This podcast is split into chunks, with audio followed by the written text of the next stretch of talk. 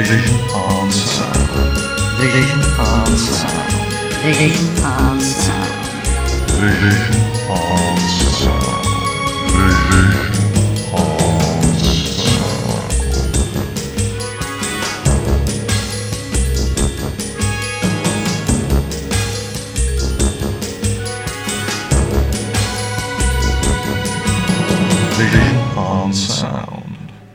Welcome, one and all, to Vision on Sound here on Fab Radio International with me, Martin Holmes. A little over 60 years ago, a television series began that would, in many ways, come to encapsulate a particular view of 1960s Britain that never really went away.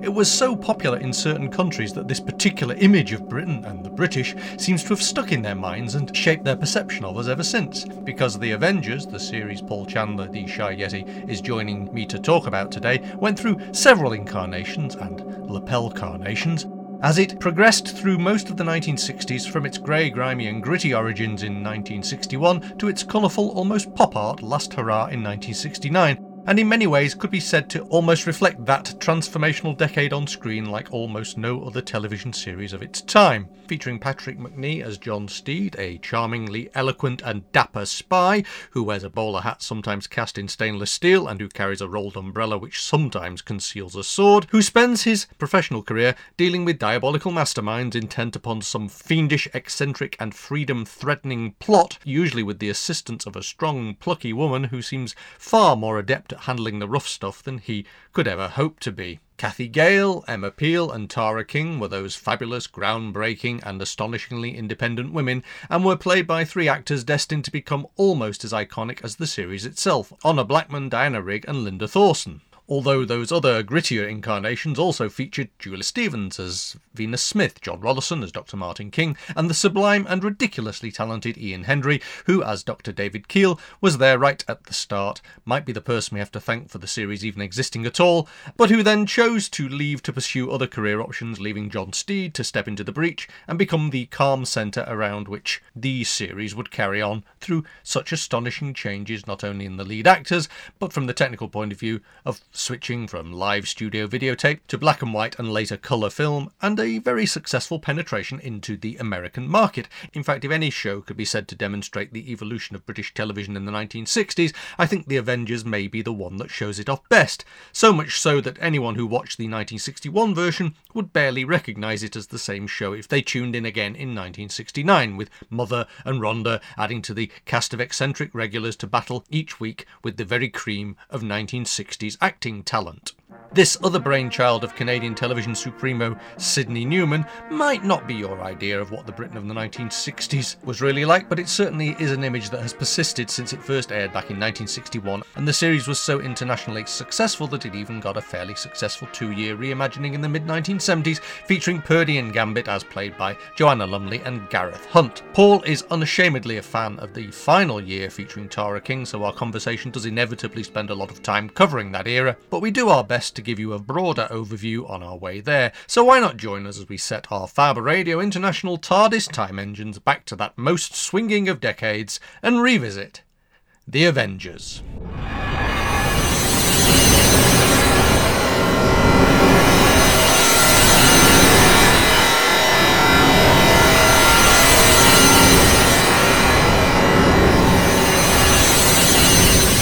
Hello, Paul. How are you doing? Oh, I'm very well, thank you. Today on the show, I happen to know that you're a bit of a fan of a show that a lot of people like and adore and love, and uh, and so I thought we might have a bit of a chat about the uh, 1960s television program, uh, which ran for pretty much the entirety of the 1960s. It's almost, in fact, matches up with the 1960s in terms of its dates, which is The Avengers. Yes, yes, which I didn't discover until they were repeating it in the early 80s. But uh, Okay. The, the funny thing was, I don't, I don't know when they started repeating exactly, but uh, I just caught one of the last Emma Peel episodes, Mission Highly Improbable, which had Nicholas Courtney, who I obviously know from Doctor Who. I just I just caught that, and I suddenly remembered that I, I used to go to jumble sales a lot and buy uh, sort of annuals, old annuals from I guess Yes. at the time probably from the late sixties or seventies, Um, they were sort of the ones that were kicking around at General Sales. And I Hmm. remember having, I think it was, was it TV Comic? They must have had an Avengers strip at some point. Oh, and um, I, I vaguely, uh, suddenly my brain put two and two together and I thought, oh, this Avengers thing I'm watching, which is, I, I think I really like it. And I think I have a, Hmm. they appear in the TV comic and I rushed upstairs and, and then I sort of started follow, following it. But I have a feeling Hmm. that then, I, I have a feeling that perhaps they were showing the, uh, like the colour Emma Peel episodes in the evenings. I mean, in the later evenings, like eight or nine o'clock. Um, and it was, it was almost the, the point I was at the age where you had to ask to stay up the, the time that they were show, sh- Yeah. showing it. Um, then I feel like they showed the black and white Emma Peels like at six o'clock on on Channel Four. Oh, okay. Uh, it felt like a more s- sort of sociable time. I might be wrong, but um, and then I feel It like was definitely a, a show that uh, turned up in the early days of Channel Four when they Yeah. when they were showing quite a lot of what was considered at that time to be old television. Yeah. But but when you think about it now, it's actually about twenty years old. Now, of course, it's about fifty years old. Yeah, but uh, but uh, yeah, there was a lot of that going on. Yeah, there was a lot of. Re- I mean, I think a lot of people feel the same way. They actually got a an interest in older television, archive television, from what Channel Four were doing at that time, because it was actually quite unusual to to show old television on television at the time, wasn't it? But of course, Channel Four had all those hours to fill, yeah, so it was obviously sort of off the shelf and ready made. yeah, and and I don't know that at that point I had any other friends who Hmm. were that keen on on the the Avengers or on like old TV even because I did Hmm. I hadn't even met my Doctor Who pals at that at that point. Hmm. I had one or two friends. Like I had a friend at primary school who, who liked well he seemed to very be very much into Cybermen, um, and, and anything any stories with Cybermen he liked. But um, I mean he still Ah, likes Doctor Who. you, and, and you said, "I see your Cybermen, but I've got Cybernauts." Yeah, he, that- well, he, you know, he still likes Doctor Who to this day, but not to the level that, that perhaps you and I do. But uh, um, a cat, more of a casual fan, um, but uh, but an owner of one or two box sets. So it's difficult. There, there, there are sort of different levels, I think, uh, in fandom of people who just watch things once and and, and, Yes. and, and or, or, or sort of favourable towards the show, but would never think about buying a box set to watch it again. And then there's those who end like up us. recording programs about it. Yes. yes, exactly. um, but uh, the funny thing is, I remember when I was, this is probably about 1984, so this is perhaps around the time that they were showing it. We, we in, in English class, we were we had an English teacher who encouraged us to write sort of a long form, I, uh, you know, more than just a, a- a short story. Uh, and Yeah. uh, I don't know how long he suggested we write it for, and I'm not sure who what any of my contemporaries wrote, but I did. I did one. I did. I did a Doctor Who one, which was basically Trial of a Time Lord four years earlier. Definitely about a trial, but I think it was more inspired by the fact I'd read um, War Games, which is also a trial trial story.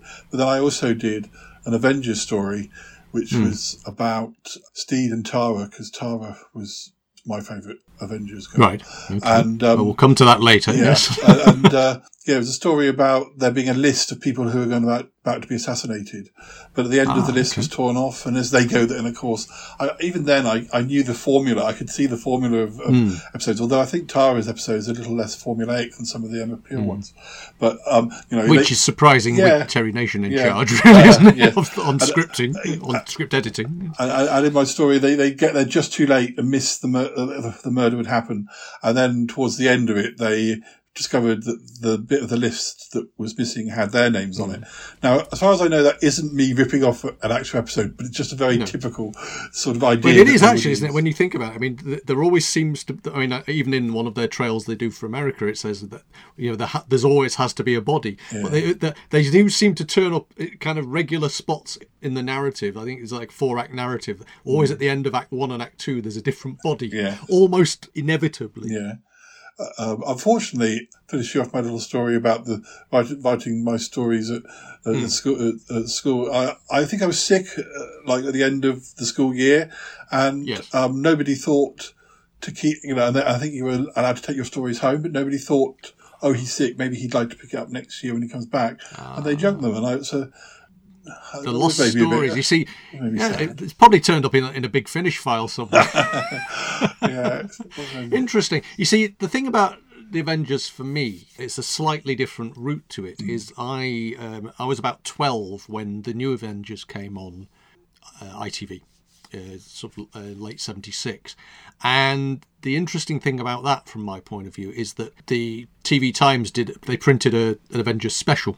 If you see what I mean, which talked about the old series. But I think I already knew to a certain extent from other things I'd read that the Avengers had this long and illustrious or certainly highly respected uh, history Yeah. in the 60s. But so I very much enjoyed the new Avengers for those two years it was on. Yes, yeah. But obviously interest in the backstory because because obviously you read a lot you read these articles and you just you start to sort of find out about these things but at that time it was almost impossible to see so it mm. had that kind of legendary thing the thing that fascinates me still is that the new Avengers comes along and it's only seven years since the original Avengers finished.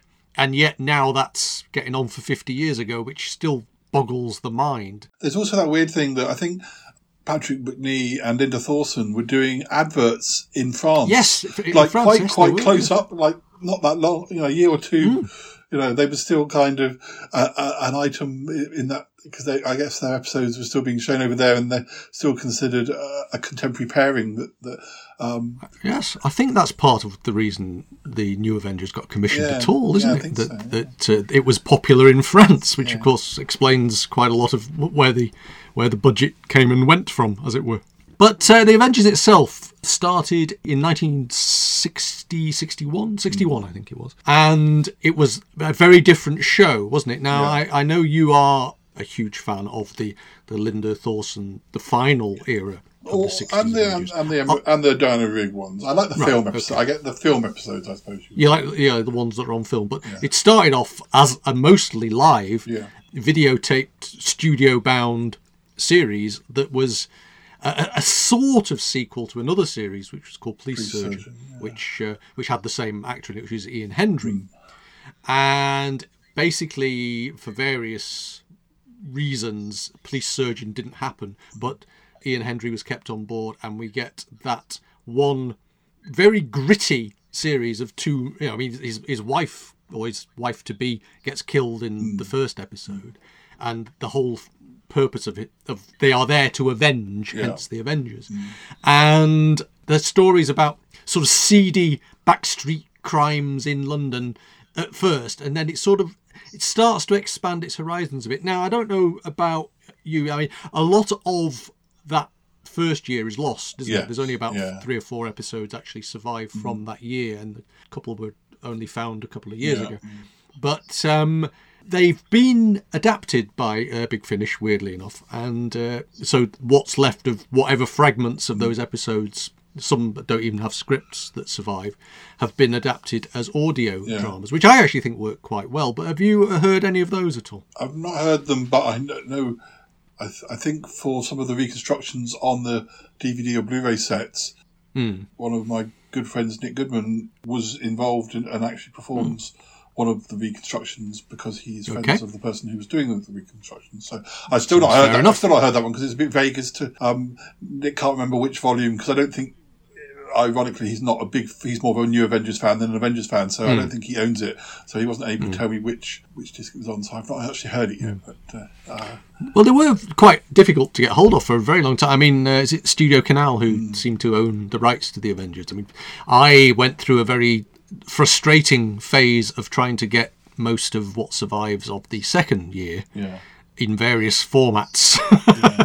Uh, when they were still on VHS. Yeah. Because they did these uh, collections, which would have a couple from the first year, Oh, a couple from the second year, and to actually try and acquire the whole of that first season, you had to end up buying like I mean, it's very good marketing when you think about it. But you had to end up buying about half a dozen different sets to to build that up, and then they got released in America. So I've got some Region One versions of those as well, which I bought later on.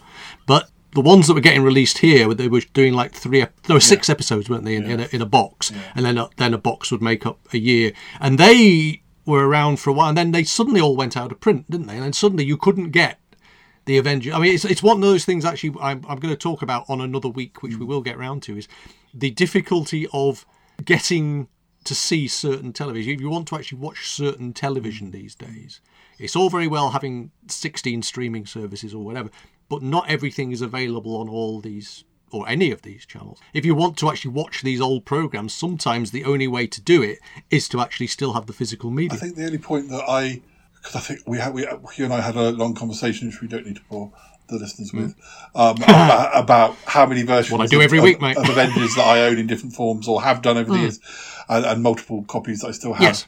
Um, but the point where it came that I owned a complete set of what exists in one Hmm. place was when after Patrick Macnee died, I kind of felt a need to buy something Avengers, even though I owned everything or, or pretty much everything that was I, was available. But there was a nice sort of big, hard, chunky, like black folder, weird sort of f- format to have it in. Oh, briefcase. yeah, briefcase thing. type Yeah. thing, um, uh, which had everything. So I do. That was the first point where I owned like the earlier seasons, the Honor Blackman episodes that I, I hadn't previously owned comprehensively. But uh, I, I, because I've kind of gone beyond that now because I have Blu-ray copies, but I still have that because because that DVD version, that DVD suitcase thing is the only format that I own those earlier episodes. in. Yes. Okay. Nothing wrong with them. I'm not them out. No, no. Well, I mean, this is the thing, isn't it? I mean, the accessibility of any or all of uh, of any television program can be can be quite uh, difficult, but it has become one of those shows. I mean, I now it does turn up quite regularly now on is it ITV3 or ITV4 in the afternoons, doesn't it? So you can sometimes and sometimes a few of those episodes are available on on the hub, as it were. But I feel sometimes they might edit. I'm sure I saw Yes. they they uh, anything where like someone ends up with a bit of blood on their head or something. They I know they did that with some of the Bergeracs when they repeated them in the, like in the afternoon. You'd have jumps Well, that's where daytime telly for you, Yeah, isn't it? I mean, that's you know. it, it, I don't know a little bump on the head doesn't seem. Because I know, I mean, I know you're. Funnily enough, though, it reminds me of the Avengers. Uh, I know you're a bit of a fan of uh, Father Brown, Yes, yeah. but Father Brown is definitely made for daytime, Yeah. so it's not graphic in that sense. You know, the, there are horrific murders, but you don't. Yeah. You know, they're not shown that way. Uh, I'm not quite sure whether the Avengers kind of. A lot of what might be considered the unpleasantness or the graphic nature of anything like that it was made in the 60s it was it was never it was it was it was never that strong was it it was always quite tame in those terms to Yeah. a certain extent Yeah.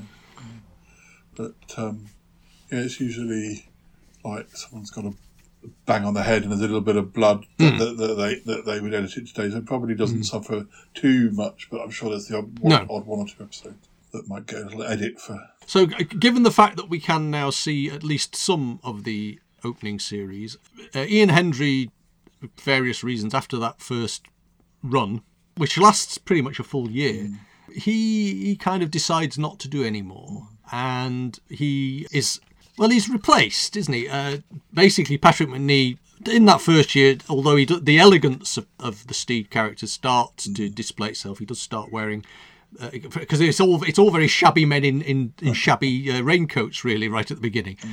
but he does start to wear sort of slightly more you know the- hats and the canes and stuff mm. in in later episodes. But it's really when he becomes well considered the, at least the co-lead mm. in the second year that things start to change, don't they? The- And if I remember rightly, in the in the certainly in the second season, don't they have like a rolling?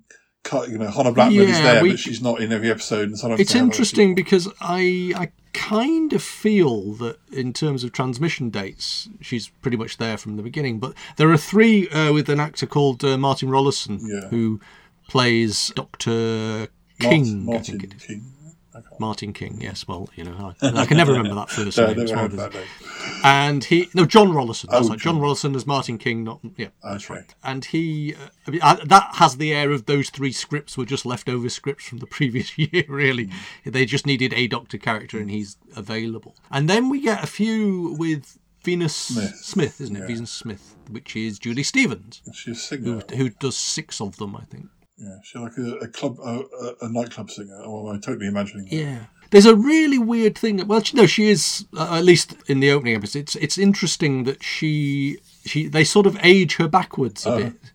She she in the first series she's sort of made up to look in that way that people in the late 50s and 60s everybody looks a lot older than they are because of fashion and hair and all this kind of thing. But it's interesting that very quickly she gets a much more natty, uh, you know, modern haircut mm. and a very a more modern dress sense, if you like. Mm. And for the six episodes she does, she's very much, you know, she is the kind of prototype of almost to a certain extent the Tara character later, weirdly. Mm. But she she only does the six. But the one thing that gets me about her episodes is they they seem to be the ones that, because of the nature of her character, they always seem to have a musical interlude. Oh, yeah. And I don't know if you remember kind of the films of that period where you would have, you know, even action adventure they would suddenly all stop for a song. and it does seem that that is part of the model for those episodes of the of the Avengers. Does it? I can't remember. Does it settle down with completely being completely Cathy Gale in the third season? Yeah, basically the remaining, I think there are again another it's another full season of 20. They all survive. But basically, very quickly, I think they were alternating between, and, and obviously the, the ones with Dr. King sort of uh, rolled in. But very quickly, it becomes obvious that Honor Blackman is the governor, as it were. Uh, So, um, Cathy Gale. Cathy Gale, a woman of independent means who has, shall we say, a, a lot of skills that at that time would have been seen as rather well they would have they would have painted them as being rather masculine skills but she wore a lot of leather which made a lot of people very happy and was basically who did the fighting patrick macnee would take a step back from the fighting and actually so all, all the uh, physical stuff all the actual proper fighting and what have you was done by Honor Blackman. And Honor Blackman, very much, a very, very strong-willed, independent person to a certain extent. Yeah. Are you? A, are you? Have you seen any of the Honor Blackman yeah, I think. Um, mean, she famously knocked out. Is it Jackie Pallo? Oh, in- in- uh, as they went into a commercial break one time, Uh, she did- knocked him unconscious. So I mean, they must have been still filming live, or at least as live in those days. did, didn't uh, Channel Four repeat those, but more like in the earlyish Hmm. nineties? And I, I feel like I was at university, and it was during my period where I had pretty bad Hmm. reception. So if I set the video, if I wasn't in, I Hmm. wouldn't. I'd sometimes come home and found just a load of static on the screen. Yeah. So I didn't. I think they were very late at night. Actually, I think they were the sort of thing where they Uh, thought people would roll home from the pub and watch it, but they wouldn't necessarily watch it in prime time.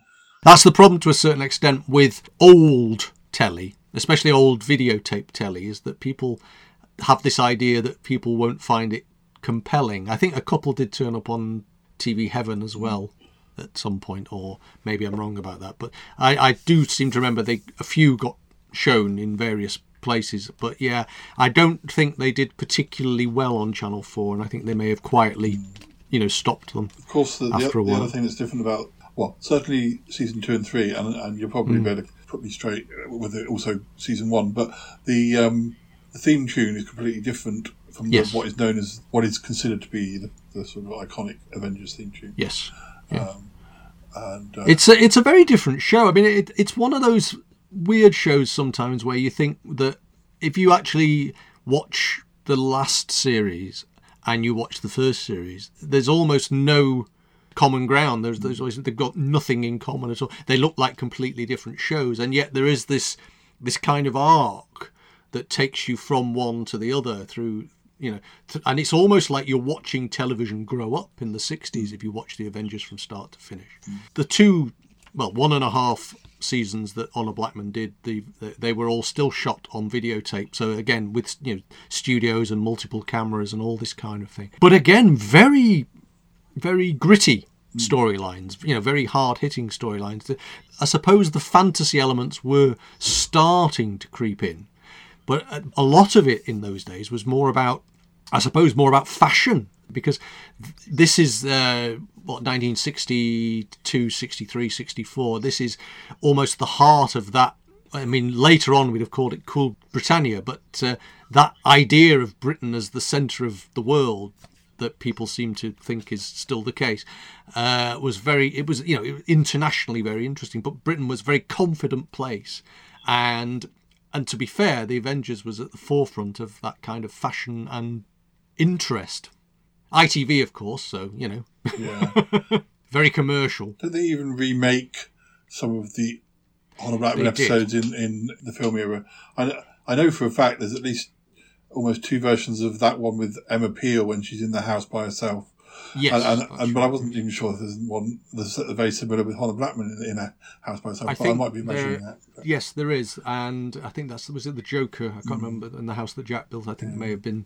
Uh, they may have been the same. There's also the um, the one about the was it the death of a Great Dane, which Oh, gets yes, reused, which which is um, uh, the, the two storylines. I mean, they're not.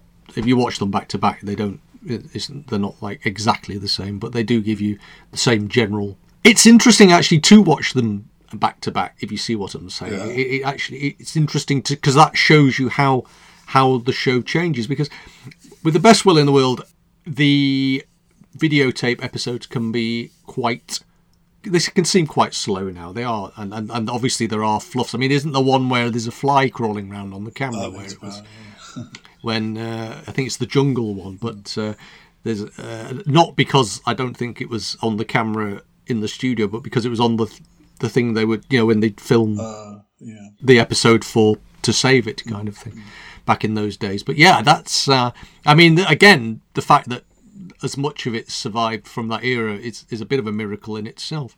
But then um, yes, anyway, Honor Blackman goes off to be in the James Bond film Goldfinger Yeah. and we get a change in the series. We get the program is now very popular and has the budgets and everything like that to be made on film. We get a season shot in 1965 on black and white film, which is sold to America and does very well in America. So you know, so actually, isn't it still one of the only networked British series? Of course, we nearly didn't get Diana Rigg. We we had Well, we had somebody That's else um, for the first. Well, we didn't. It was never shown. But I always wonder if if if I've never. I'm, I'm not a big enough fan to know, but whether any of the footage exists of the lady who was going to be um, Oh. Emma Peel. Yes, she Elizabeth Shepherd. Yes.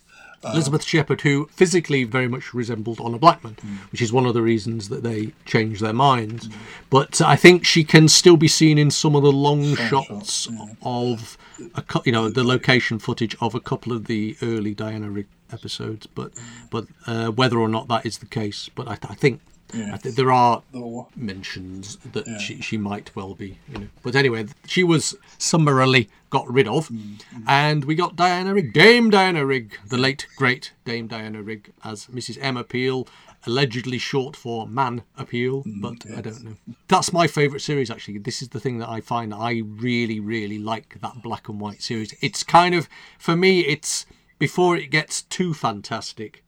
And it's actually it's interesting. Maybe I'll just like black and white stuff. I don't I'm know. slightly, I'm slightly torn because the black and white. I mean, not, when I first saw it, I don't think that was even a consideration. But Hmm. but uh, now now today, uh, the black and white would take it a, a point down for me. Right. But uh, I would prefer I, I would prefer if that season was in color, and then that would be perfect because I prefer the stories in the that season. I think Ah, uh, I I do get a bit annoyed by the color.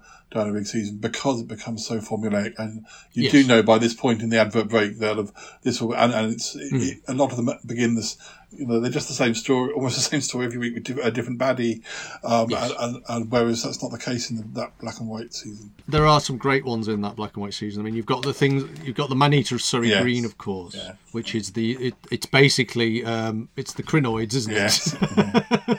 yeah. they do it very You know. simply. They uh, do a lot of the a lot of the thing where, where it's supposed to be growing. It's all under, and it's probably somebody underneath with a with some sort of uh, air pump thing that makes the, the, you, you do see you do see a bit more of it towards the end, but early on they, they do keep the costs down. and still, it's still quite effective. And I, I do quite like the. Um, I think it's the one in the shop, the store. You know, the Yeah, death at bargain prices, I like, the fir- I like the first one, the town, uh, the town one where, where Oh, there's Town and No Return. Yes, Return, yes. and also the hour that never was. Yes. Um, Well, they, they're sort of very similar if you watch them back to back, but Yeah. aren't really. Yeah. Yes, they've both got a very nice.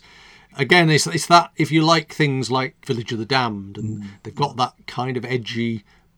I mean, that's the the stark black and whiteness of it for me. That's what makes them. They feel like short feature films from that era yeah. and they've and they've got a, a lot going on. But there's there's some lovely stuff in there, and of course by this time the the relationship between the two leads, it there's an instant rapport. I mean, mm. people, I think people generally are a bit rude about Patrick Macnee sometimes. I think they are.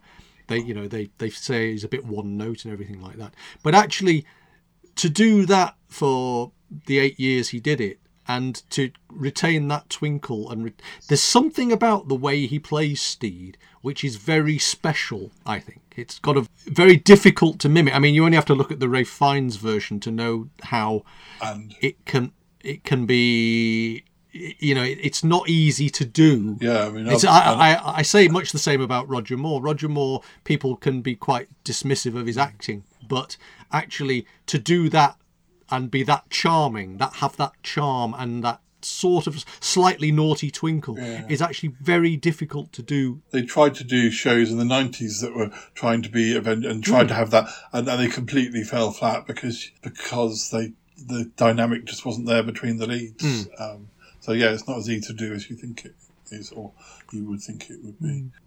And of course, Diana Rigg is uh, sort of like effortlessly wonderful, of course, in that way. You know, in in a way that it's again you couldn't bottle it, could you? You know what I mean? It's it, it's a very measured and very controlled performance, but it's absolutely spot on for what it needs to be. There's just the right amount of interaction between them that makes you sort of you know they're not too close, but they're not too distant. If you see what I mean, it's it's, it's a very subtle line they walk, but they do it effortlessly well. And it's like you've got these two, well, almost like best friends, if you like, investigating crimes and putting the world to rights. I, I do wonder if the reason I am more a fan of the following era is that it is almost not.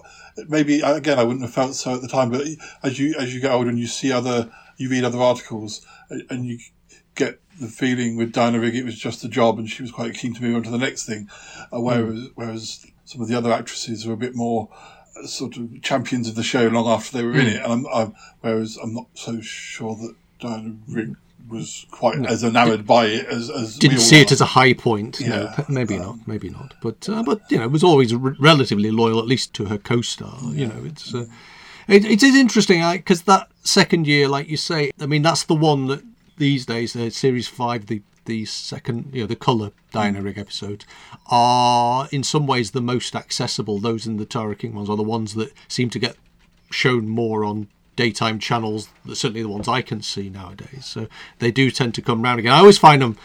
You know, if one's on, I always think, oh, it's the Avengers again. Then I find I get drawn into it every single time. It's got, a, it has got a, a kind of attractive magnetism I like, to it. I particularly I, I like the ones that don't fit the formula quite so well in that Hmm. colour season.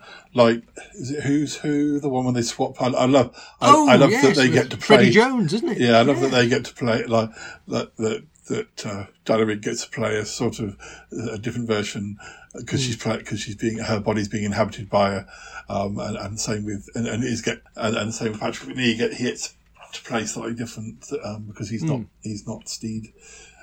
Well, they have they have started uh, in that that year to send themselves up a little bit, Yeah. haven't they? I mean, there's there's parodies of shows like uh, The Man from U.N.C.L.E. and Mission Impossible and Batman. Batman, You know, in was it The Girl from Auntie? They do, don't they? And uh, Mission Highly Improbable, which you mentioned Yes, earlier, and of course, and there's that Winged Avenger one where they all, where they're all swinging the the, co- the comic book signs with wham and Yeah. bash and Yeah. splat and all that kind of thing on it. So, so you can tell that they are sending themselves up something chronic at times.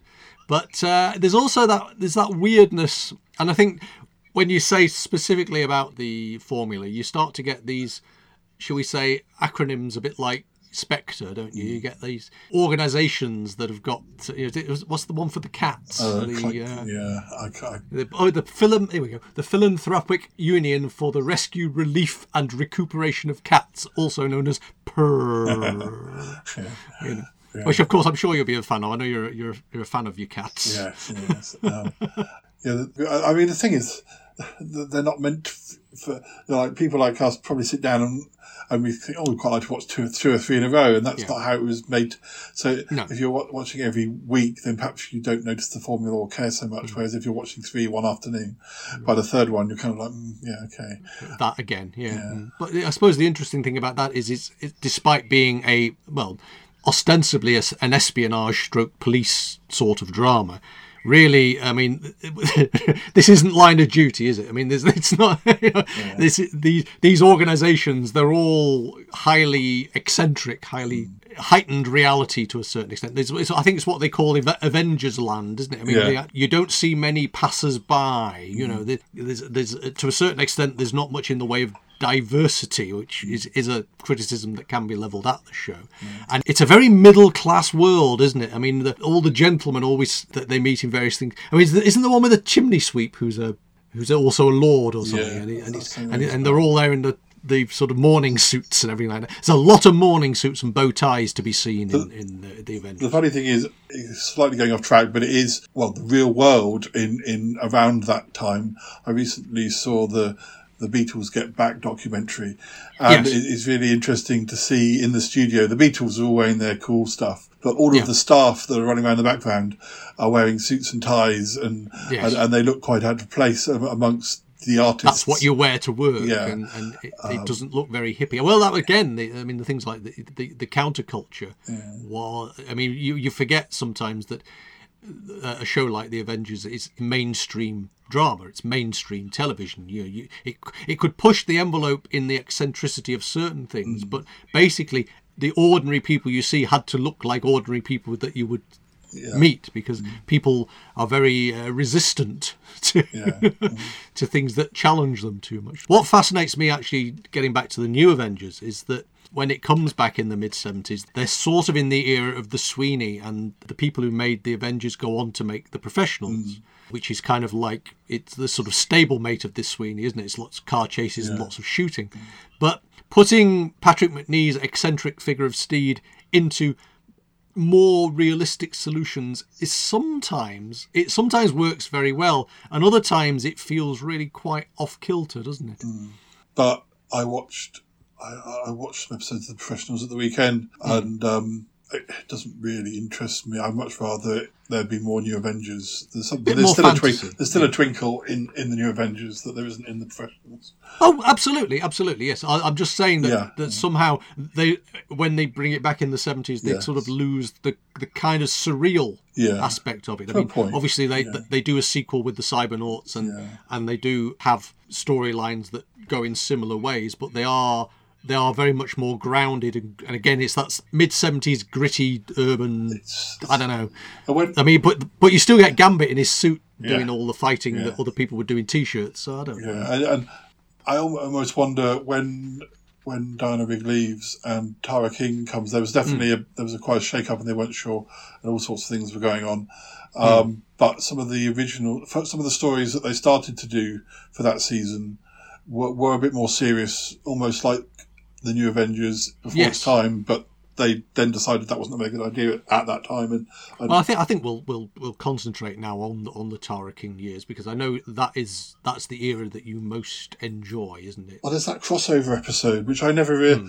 realised. Oh, the Forget Me Not. Yeah, Yeah. which which still feels very much like an Emma Peel episode because she's, but it was made sort of after she'd left and she she came back, She was brought back to do this which this sort of handover episode, wasn't she? which which is weird really because you think otherwise if they, if, they hadn't decided to do that she would have just have been gone. We wouldn't have known what had, what. Had, No, which is what happened with uh, Honor Blackman, really, Blackman, wasn't it? Previously, yeah. So it wasn't like it actually mattered. But I think, I suppose, when you're sort of selling to the American networks as they were by this stage, I mean, they they, they, were, they were they were able to make color film episodes simply because Yeah. the Americans loved the show. I mean, this is the thing. I mean, there was a market for it, and it could be sold abroad. And so, I suppose, to a certain extent, they needed a narrative link, didn't they? Because if it just next week it's got somebody different. I know. Again, it's weird that even shows like Law and Order, you know, they the cast can change all the time, but they do like to do the transition episode just so you know that they've gone and this is a new person. They like that narrative logic, which is kind of weird because a lot of uh, what happens on the Avengers eschews, to a certain extent, the idea of narrative logic. There's a lot of illogical stuff in in the, the Avengers, and yet they needed to have that transition because from. Tara's just one of the, the trainees at the uh, the ministry or whatever the department or whatever that, that uh, Hmm. um, because this is where you get introduced to Mother. Um, Yes, and, and suddenly Steed and his partner working as sort of independent Avengers. They suddenly have this ministry. They suddenly have this agency that they're working for, and suddenly the the world gets bigger, but it also gets a bit less interesting. I mean, it's, it's interesting, but somehow it makes them more part of the establishment. If you see Except that the people in the department are quite like mother being a man in, in a wheelchair, and then there's late in one episode there's father who is a blind woman, and and, Yes. and, and so, so they're still being quirky or different. It's not just some, not like a James Bond where it's just some bloke No. in a suit in, in an office, sort of um, which is all very well for James Bond, but Avengers needs a bit more, slightly more surrealism.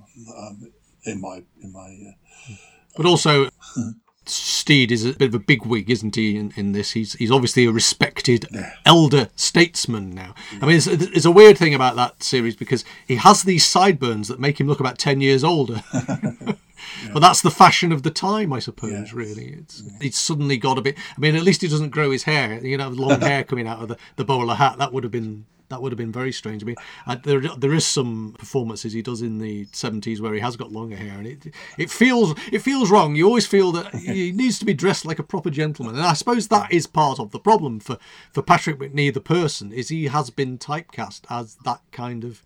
He has to be dapper. He has to be. Uh, I mean, when he does the James Bond film uh, later on in his career, you know, the one with Future uh, Kill. Yeah. View to a Kill. Yes, it's actually he's, he's basically Steed, isn't Yeah. it? Let's be honest. You know, in that Which particularly. possibly why it's my favourite James Bond film. But uh, although he get, although he doesn't, he ends up being shoved in the back of a car and Yes, he doesn't make it, does he? But, uh, But again, of course, there's a. I mean, they had a long history, didn't it? Him and Roger Moore actually quite close friends, weren't they? And they'd, they'd known each other filming, you know, from the filming days in the 60s. So that was a, a long and uh, very, very good friendship that they had. Is the Tara King episode one where all they've got the agents named after flowers? Is that. Or is that a Diana Rigg one? I, yeah, I, I know that that is an episode, but I can't. I No, it- pinpoint it. That, I just I, I I was just thinking again uh, whether that was the root whether say roots haha hilarious the uh, where that sort of idea of the agency came from in in the you know whether it, was seeded in that Diana Rigg episode or whether it actually was uh, a, a Tara King one from the off. so uh, yes, they do have a few misfires. They had a new production team, didn't they? And um, and they didn't seem to quite grasp how it worked and and so there's a few episodes that are a, well for want of a better word a bit of a mess really aren't they try and reuse bits of them, and then there's, Yeah. there's the one where um, mother's telling his two aunties about this story and making up as he goes along, and they use Hmm. footage from the, one of the episodes, which I think some people think is an, an awful episode, but I just I remember it because it's it, because it, how cheeky it is that it's that's how they um, is that homicide in old Yes, that's right. Yeah, Yes. um, and you because Tara was going to have blonde hair, and she's running around in one or two of the episodes with Hmm. blonde hair, um, which doesn't suit her at all because it just just She does like have a wide range of wigs, Yeah. that, uh, over the, and a, wide, very wide range of looks across that year, really, which in many ways has actually helped the series not date, isn't it? Because the, fashion is, I- well, I mean, it's, it, it is of its time, but in many ways it isn't. It's actually quite timeless because it's it was quite classy. I mean, there are some unfortunate choices, but um, but I think it's, I think it's a great series on the whole that that year. I can think of. I don't know lots of episodes. I'll go if I can just go through some of my favourites. There, I there- there's. One. Um, Take me to your leader, which is about a suitcase getting passed between. Oh yes. And I think that that's possibly the episode. That's a Terry Nation special, isn't it? Yeah, one? but I think that's the episode that's got the scene with Penelope Keith and the little girl who's re- who's really and, and she that I think um, and she's really she really steals the, the you know somebody stealing the scene from Penelope Keith that that uh, that's uh, little girl was very good in that um, um, and. Uh, the, then there's some of the ones that I think people don't like. There's like one like "Wish You Were Here," where they go to a, they go on. Um, they're always going on holiday in that season, but I, Right. But I think Tara, I can't remember if it's Tara in that one who goes on holiday, but they, they, I think it's to it's to do with the double banking, isn't it? I mean, they, they actually do have sort of other guest stars standing in for both of them uh, because they they're filming at the same time. Basically, They- they've got this production schedule, and so th- there are some where Tara's pretty much on her own, and there's some where Steed's pretty much on his own.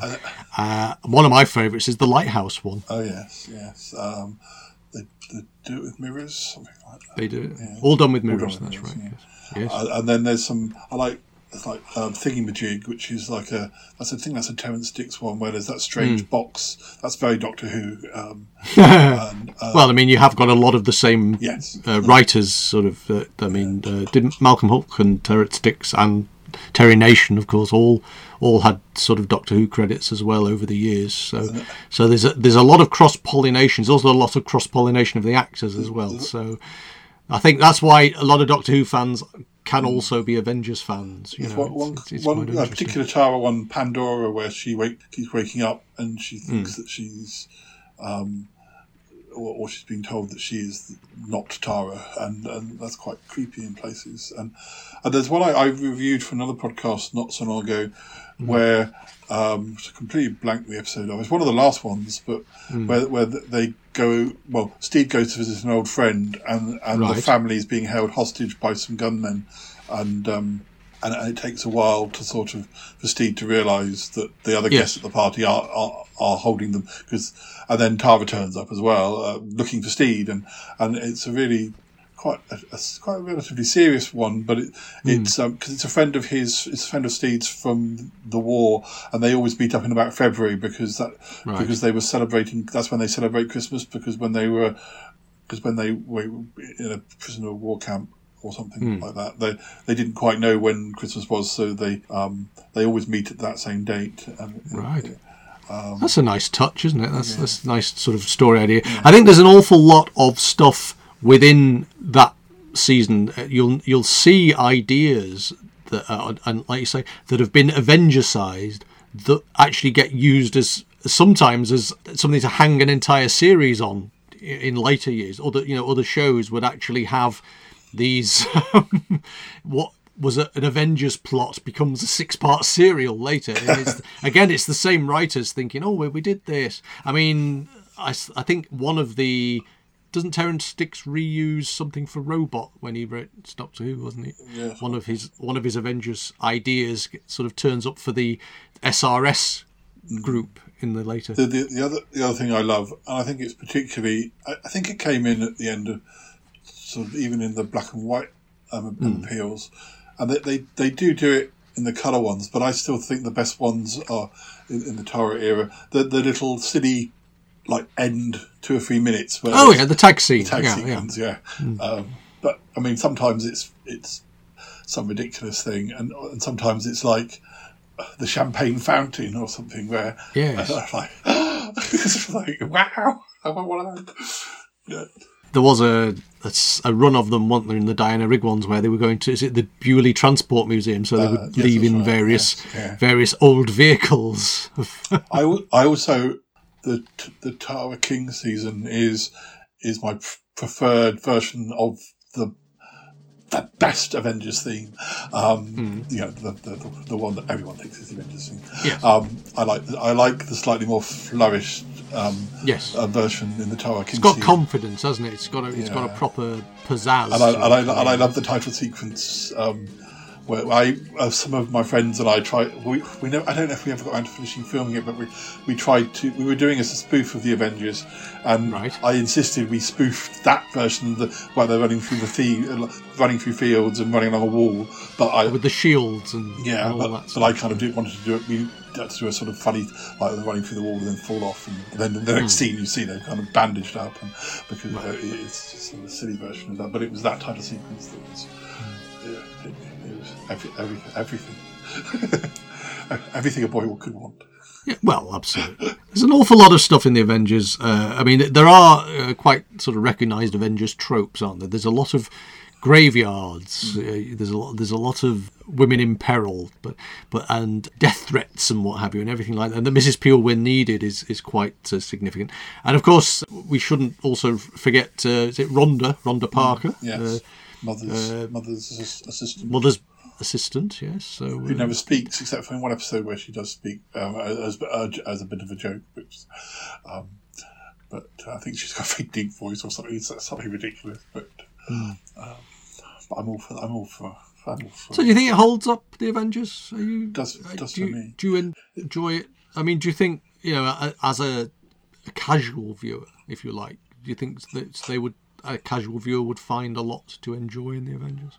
I would hope so because I, I just can't think of any anything that What is it that drags you to it? Yeah. what uh, what is it? Um, if you're interested in that era, I, I well, I, was- I was very into the '60s when I was first introduced Hmm. because I loved the. I was really into the Beatles around the same time I was, and obviously I was into the, into Doctor Who. But. Yeah. um, but there was, so- there was so much '60s TV being repeated in, in the '80s, so, Hmm. which was all new to me. Um, and and uh, you know, in, the same way as the Avengers goes from black and white to color, things like Yes. Lost in Space do the same thing, and and, and you know, Yes, Voyage to the Bottom of the Sea is the same. You've got our black and white series and, and Man from Uncle. Any show that was on in '65 and got Yeah. renewed suddenly went mm. from black and white to colour. So yes, there's a there's a lot of that going on. But do you think it has a certain magic to it? Do you think there's a, there's a an indefinable magic, uh, for want of a better word? I think it has a, a, a magic, and also I think the reason I like the the, the um, Tara King season is that it's that little bit more camp than the Diana.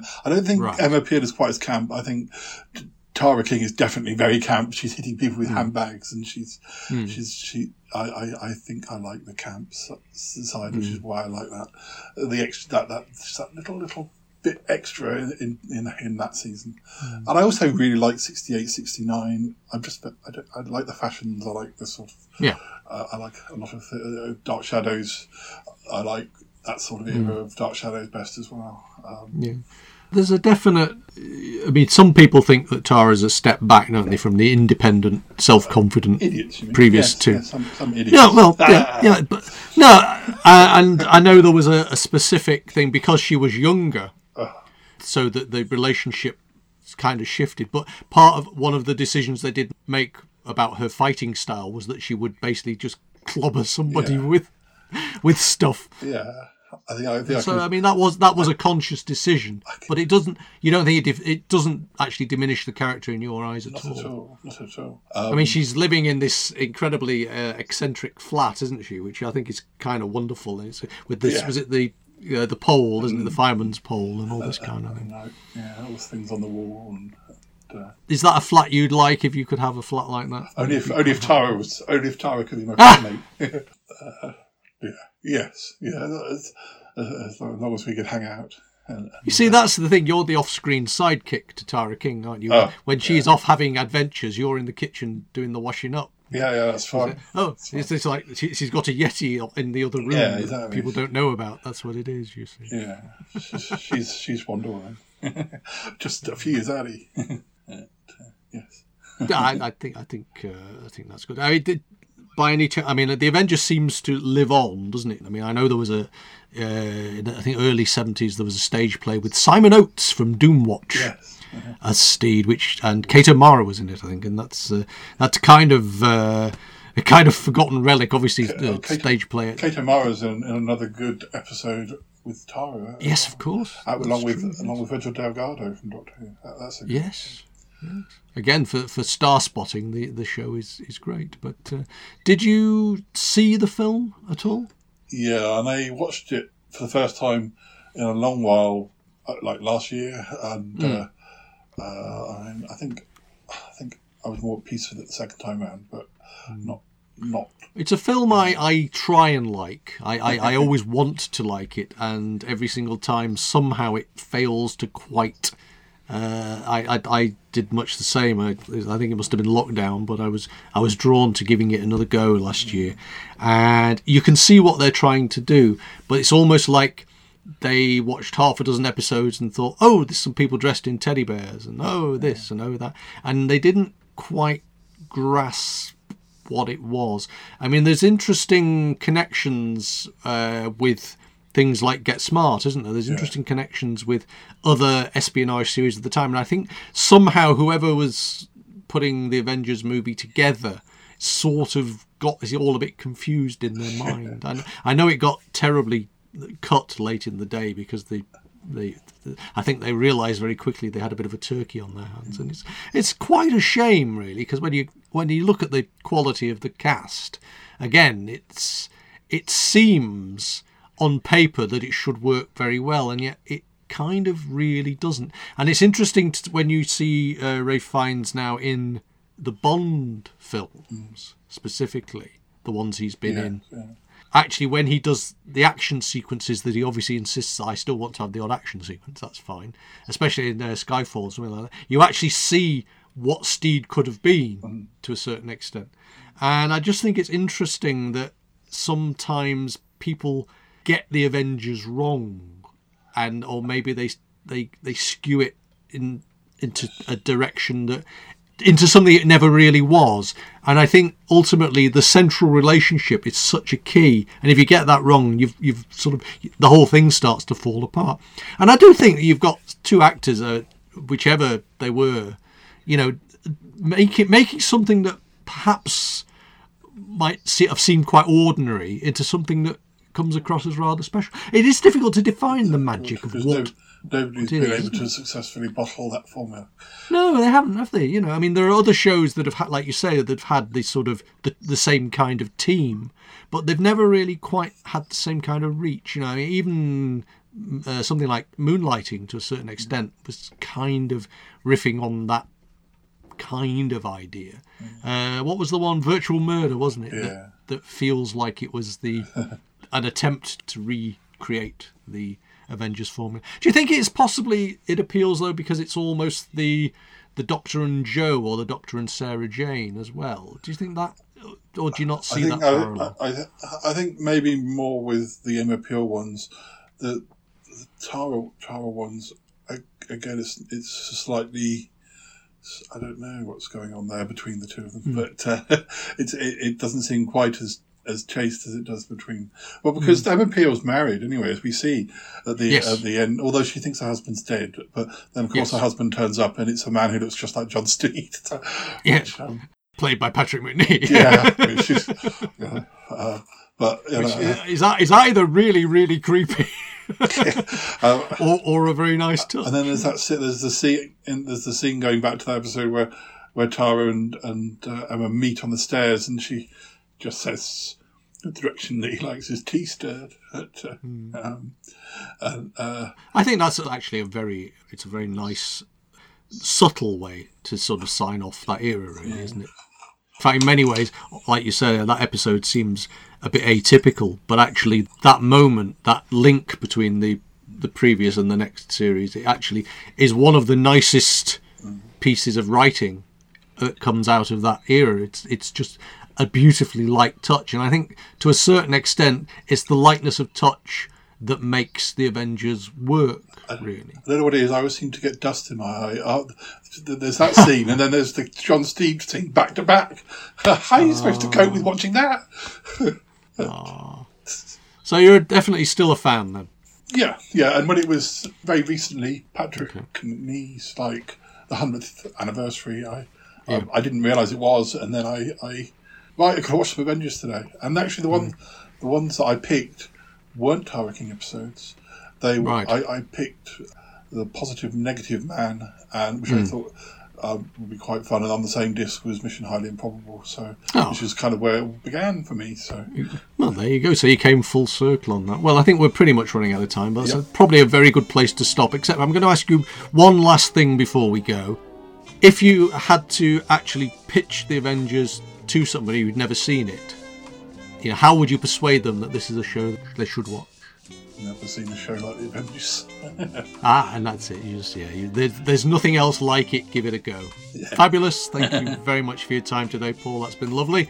We will doubtless be back to talk about something else fairly soon. You take care. yeah, you take it. Bye for now. Bye bye.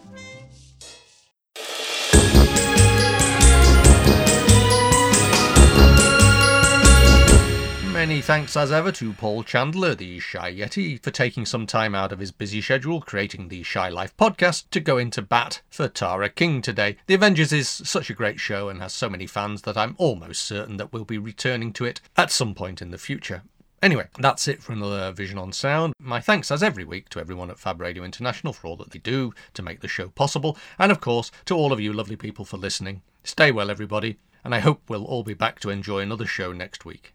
As ever, I have been Martin, this has been Vision on Sound. Goodbye for now, and take care.